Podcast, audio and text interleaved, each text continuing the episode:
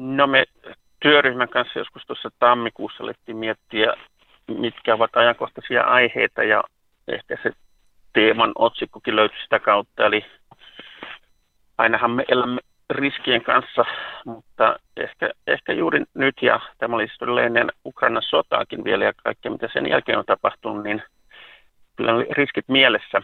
Meillä on äh, ilmastonmuutokseen liittyviä riskejä. Meillä on tuota, elinkeinot, luontaiselinkeinot, jotka joutuvat koko ajan miettimään, että minkälaisia riskejä he joutuvat ottamaan, jos investoimat omaan ammattinsa, elinkeinoonsa, löytyykö jatkajia. Meillä on monenlaista maankäyttäjää. Porotalous joutuu, joutuu miettimään tulevaisuutta ja nuoret polvet myös, että kannattaako jatkaa. Ja sitten toisaalta meillä on erittäin ajankohtainen aihe on tietysti Tenon lohi. Mitä sille tapahtuu, mitä kyttyrälohi tekee, mitä tapahtuu kulttuurille, saamelaiskulttuurille, jos otamme sen riskin, että kiellämme lohestuksen niin kuin olemme ottaneet. Eli riskien kanssa mennään ja, ja tota, tuntuu tärkeältä puhua näistä aiheista. No minkälaisia kaikenlaisia uhkakuvia ja riskejä poro- ja kalataloudella nyt just tällä hetkellä on? Mitkä on ne pahimmat uhkakuvat tai riskit?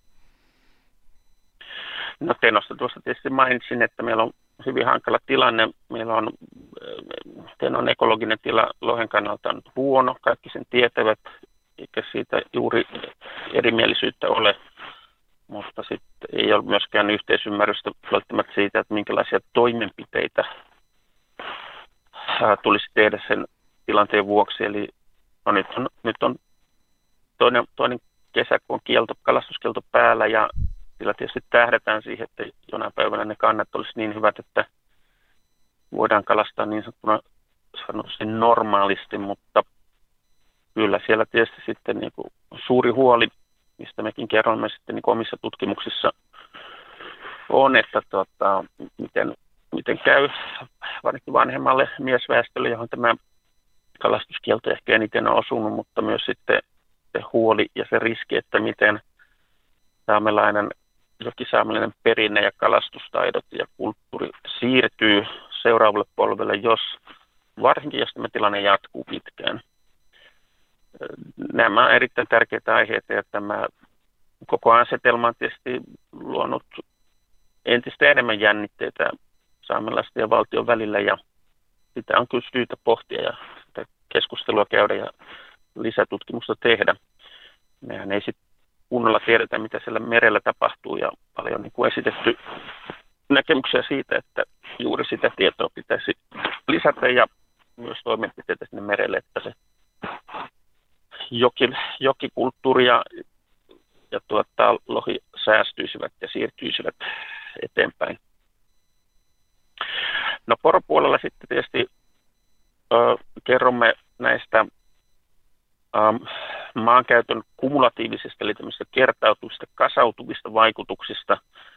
Ö, porohoitoaluehan on aina vain enenevässä määrin myös monien uusien toimijoiden kiinnostuksen kohteena. Siellä on tietysti vanhoja toimijoita porohoidon lisäksi. Siellä on metsätaloutta ja matkailua ja ää, luonnonsuojelua, mutta sitten uusia tai verrattain uusia toimijoita on, on sitten tuulivoima ja sitten tuolla Eteläpalkisissa on myös tätä suurpetöön haaskakuvausta, jotka aiheuttavat huolenaihetta ja kiissatilanteitakin.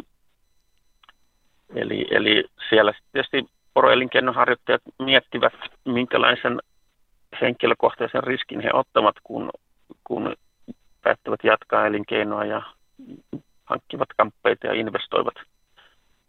Ja, ja siellä tietysti, niin kuin, koska poro, poroelinkeino on yhteisöllinen elinkeino, niin siinä mietitään myös sen yhteisön hyvinvointia, mikä, mikä on tämän yhteisön ja kulttuurin tulevaisuus.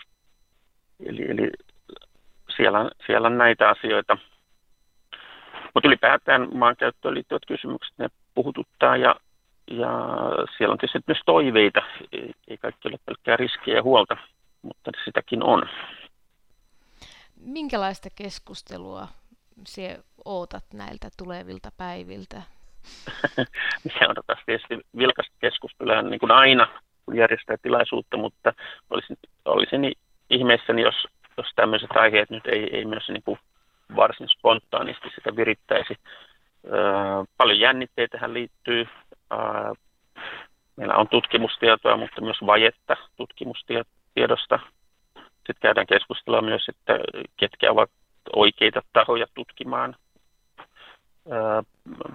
On toisaalta vaatimusta tuoda saamelaista perinteistä tietoa vaikka tähän nyt tähän Tenon lohen kalastuksesta päättämiseen, ja, mutta meillä ei ole vielä semmoista, meillä ei ole olemassa mitään tietopankkia, mistä sitä voisi ammentaa ja sitä tietoa pitäisi kerätä, mutta sitten keskustellaan siitä, että ketkä ovat parhaita ja oikeita tahoja keräämään sitä. Eli, eli tuota, monen näköisiä kysymyksiä. Ja luonnonvaroihin tietysti aina liittyy intohimoja ja niiden käyttämiseen ja käyttöoikeuksia ja kuka päättää. Varmaan näistä asioista puhutaan tällä viikolla Inarissa.